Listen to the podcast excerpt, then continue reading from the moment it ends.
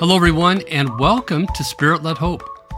My name is Glenn Erickson, and in this episode, we are talking about the courage to be humble. This is episode one of season two, and we are starting a new series. Before we get into that, I want to give a brief review of season one in case you have not listened to it. In season one, we looked at a life led by the Holy Spirit. We discussed that God wants us to be transformed on the inside to have the character of Jesus, and this is done through what Scripture calls the fruit of the Spirit. We saw that the Holy Spirit will help us grow in love, expressed as joy, peace, patience, kindness, goodness, faithfulness, gentleness, and self control. In season one, we also discussed how the Holy Spirit will not only help us to have the character of Jesus, but the Holy Spirit will help us do the things that Jesus did. This is done through the gifts of the Holy Spirit. We spent a lot of time looking at the gifts of the Spirit, and we did not shy away from covering in detail spiritual gifts like prophecy, speaking in tongues, and we also looked at other spiritual gifts like healings and miracles. And finally, season one also looked at the meaning of baptism with the Holy Spirit and what it means to live a spirit led adventure. We even explored questions like Can the gifts of the Spirit prove that God exists? Season two is going to be different, but it will rely heavily on the topics from season one. We're going to explore the tension that Christians experience when talking about the origins of the universe and the origins of life.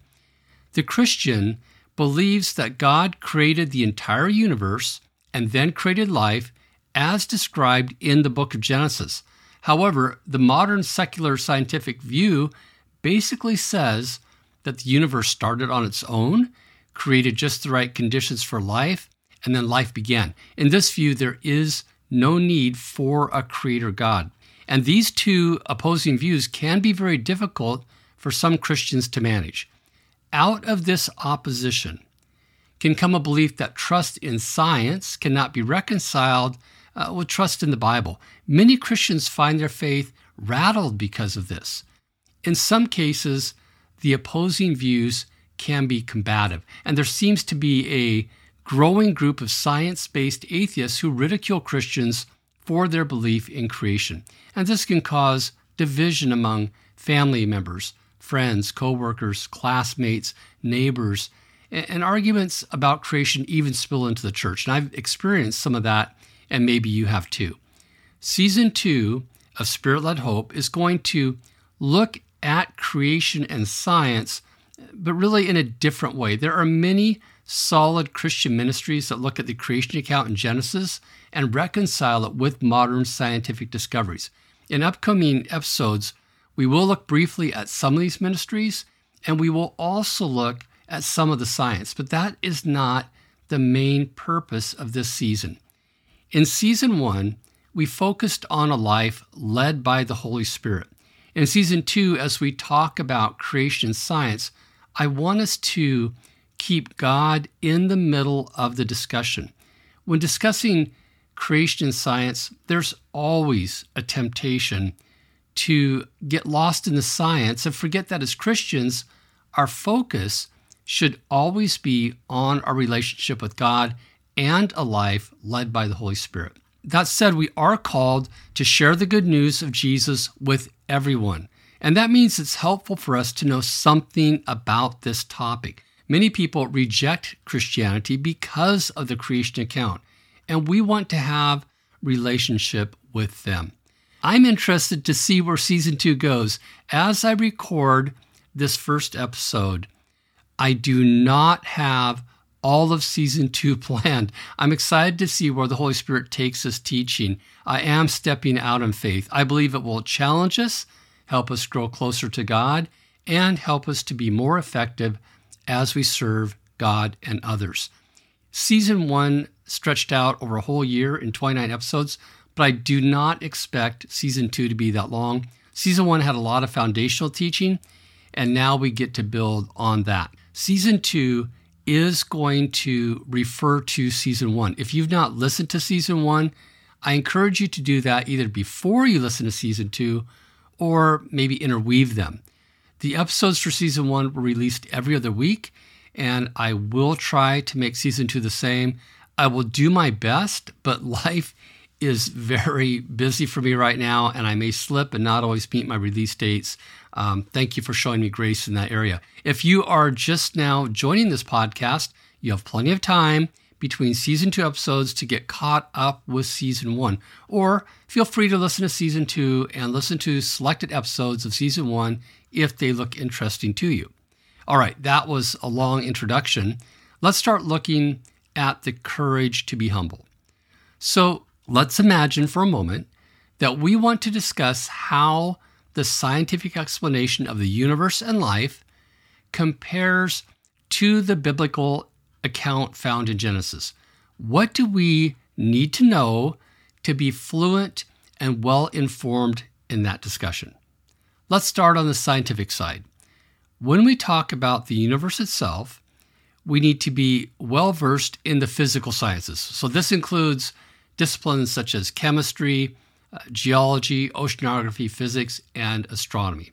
And each of these disciplines can be broken down further. Physics, for example, looks at things like energy, motion, electromagnetism, relativity, and the fundamental nature of matter. Of course, you can't do the physical sciences without the formal sciences like logic and mathematics. And just like physics, mathematics has many branches. If you only think that math includes the basic operations of addition, subtraction, multiplication, division, then you are only aware of a small fraction of mathematics. Mathematics includes disciplines like geometry, algebra, calculus, differential equations, game theory, statistics, topology, uh, many more. When we include life in our conversation, then there's more to learn. We need to understand the life sciences like biology, microbiology, botany, zoology, and genetics. Again, each of these disciplines can have multiple areas of study. So I'm sure by now that we can all see there is a lot to know. And I've not even come close to listing all the divisions and subdivisions of science we would need. Okay, well, let's change direction a bit. What does it take to fully understand the biblical account of how the universe and life started? Well, the first thing we need to realize is that it involves more than just reading the first chapter of Genesis. Although in season two we are looking primarily at Genesis, creation is mentioned throughout the Bible. These other references help give context to the primary account of creation. Now, in addition, it's the whole of the Bible that helps us see the nature of God and add critical information to what is happening in Genesis, especially with regards to the creation of humans. A proper interpretation of the biblical account of creation requires understanding the biblical text and how it was written, and important skills include the ability to learn about Hebrew and Greek, as well as the ability to perform things like textual criticism. Readers of the Bible are challenged to understand what the authors wish to convey in a book that was written thousands of years ago. Now, the Bible presents information in a variety of ways. A large portion of the Bible is historical literature that presents facts of what happened, but the Bible also contains large quantities of laws, uh, poetry, wisdom literature, prophecy, and apocalyptic literature. And there are also parables and allegories, and we must consider the culture and customs of the times in which the Bible is written. All these things affect our ability to understand what we read in the Bible. Before I go any further, I want to make something clear. Every day, millions of people read the Bible without special training. Christians believe that the Holy Spirit works with us so that the skills we learn in school and life allow us to logically understand most of what is written in a translation of the Bible. Of course, if you know Hebrew and Greek, you don't even need a translation. But if we need a translation and we have an accurate translation, most Christians will understand what God wishes to convey in the text. Now, of course, Christians are encouraged to study to gain a deeper understanding of Scripture. And I suspect we may expand on this in a future episode. However, when it comes to discussions around the topic of creation, we may quickly find that what we know is not enough. For example, most English Bible translations say that creation took place over six days. Now, this is vastly different than the science supported time span of more than 13 billion years. And this is a case where we may need to dig in and look at the original Hebrew words or investigate the expressions used in the Hebrew culture. My point in saying all of this is that the knowledge needed for an even handed conversation about our origins is beyond any one person. No one can know everything about science, and no one can fully grasp the subject matter of the Bible. Eventually, this will prove to be a barrier in a conversation that goes beyond the superficial with someone who believes differently than you. I once watched a debate on creation between one man whom I will call Bible Man and another whom I will call Science Man. So, Bible Man and Science Man were heavily criticizing what each other believed. And there was one moment where Science Man made the revealing statement that he did not know much about the Bible. And my first thought was, then why are you being so critical? And in the following minutes, it became clear that Bible Man knew almost nothing about the science that Science Man was presenting. And this made me wonder why he was being so critical. Because of their lack of knowledge, all they did was bash each other and declare their viewpoint as correct. There was no useful conversation.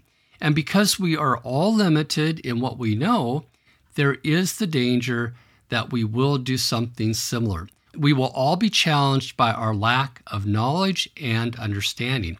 What typically happens is that most people find someone they view as an expert in the field, trust what they say, and then parrot their beliefs. And I'm not saying this is necessarily wrong because none of us have the same skill set and we do need to help each other.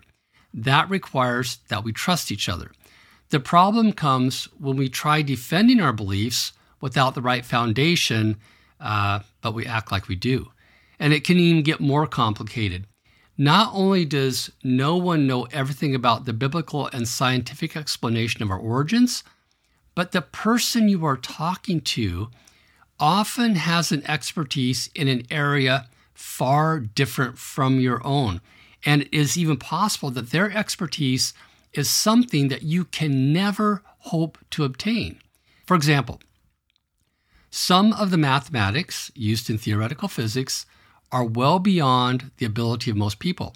I took four years of mathematics at the university level, and I still would not be able to understand some of the math used today, even after brushing off the textbooks and studying hard. So I must accept that my brain is limited in some areas, and so is yours. Everybody has limitations. I have seen geniuses when it comes to scientific theory who could not figure out how the simplest mechanical devices worked.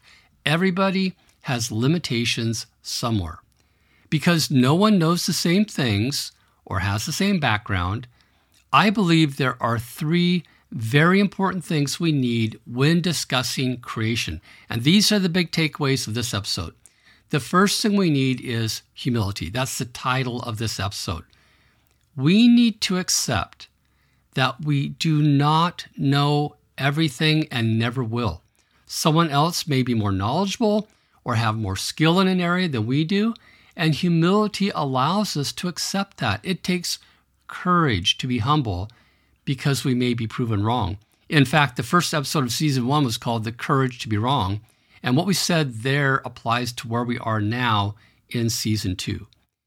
Humility is related to and opens the door for the second thing we need. The second thing is a commitment to be a truth seeker. Are we willing to accept the truth, even if it means we might be proven wrong in something? And this can be very uncomfortable. What if we discover that something we have believed our entire life is wrong.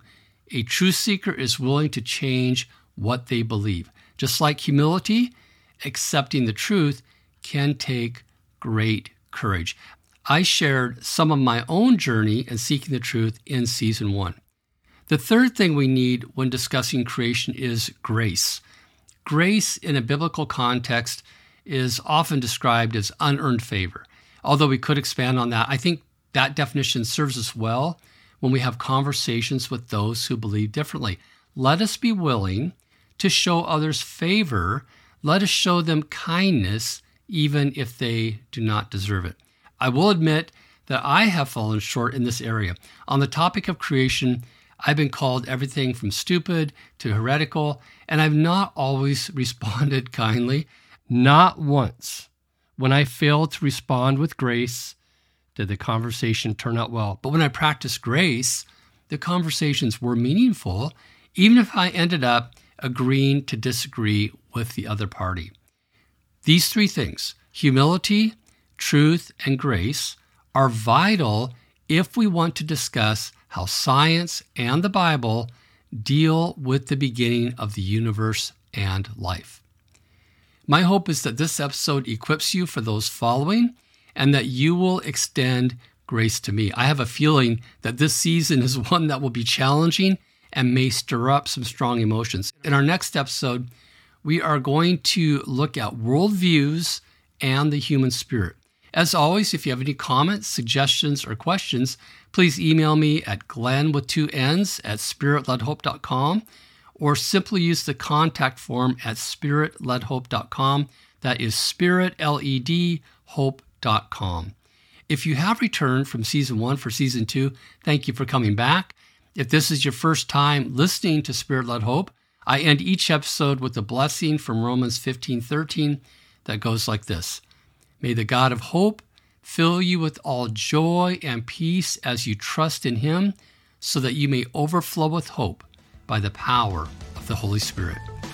Until next episode, take care.